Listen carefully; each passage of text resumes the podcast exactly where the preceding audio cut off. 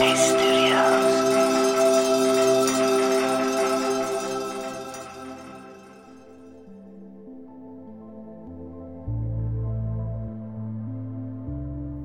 I'm Andy, and welcome to Radio Headspace and to Thursday morning. Yesterday, I was having a chat with a friend of mine, and he's far more, should we say, studious than me. I mean, he just gets through a lot of books. I aspire to that. I'd like to read more books. I just don't feel like there's a whole lot of time right now to do that. Anyway, he was telling me about a book, and I'm ashamed to say I don't even remember the name of it. You might have heard of it. It describes this underground world where everything is connected on the planet, where trees are connected, plants are connected. Essentially, everything is talking to each other in its own sort of way. As he was telling me, I said, Oh, I know exactly what you're talking about. I haven't read the book, but I was watching The Magic School Bus with my six year old son, and actually, they were talking about it on there. I feel like I downloaded a lot of information at the right level in about five or ten minutes by watching that cartoon. But it's a genuinely fascinating concept. It's not even a concept, it's real, it's something that happens.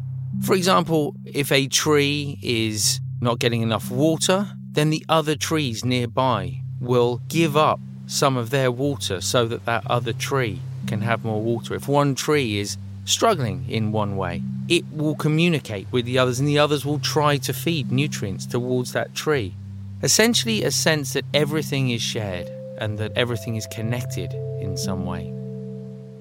I like the idea that we're not so different as human beings. We are all interconnected. Our mind, whether we like it or not, there is a connection that happens. It's around us everywhere we look in nature. Sometimes it's underground, we can't see it. Sometimes it's on the surface, and we can see it. It's really easy not to notice those things.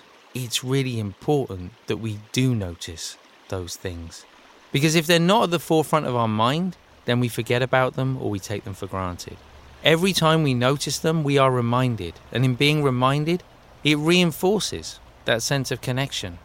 It reminds us of how we're not isolated in the world, how we're not separate in the world, and how ultimately we are all part of the same thing. And that may seem sort of a bit philosophical in nature, but actually, the reality of it, of connecting with another person, the people we know, the people we care about, and also the people we don't know, the people we may not care about, that has a real outcome, a real result, not just for ourselves, but also for those other people. So I thoroughly recommend one that you check out that book that I can't remember the name of, but it's all about how trees talk to each other underneath the ground, or you check out the Magic School Bus, where they give a really, really good six year old explanation for what it's all about. And remember, we're all part of the same thing, so be kind to yourself, be kind to those around you. Have a great day today. I look forward to seeing you back here tomorrow.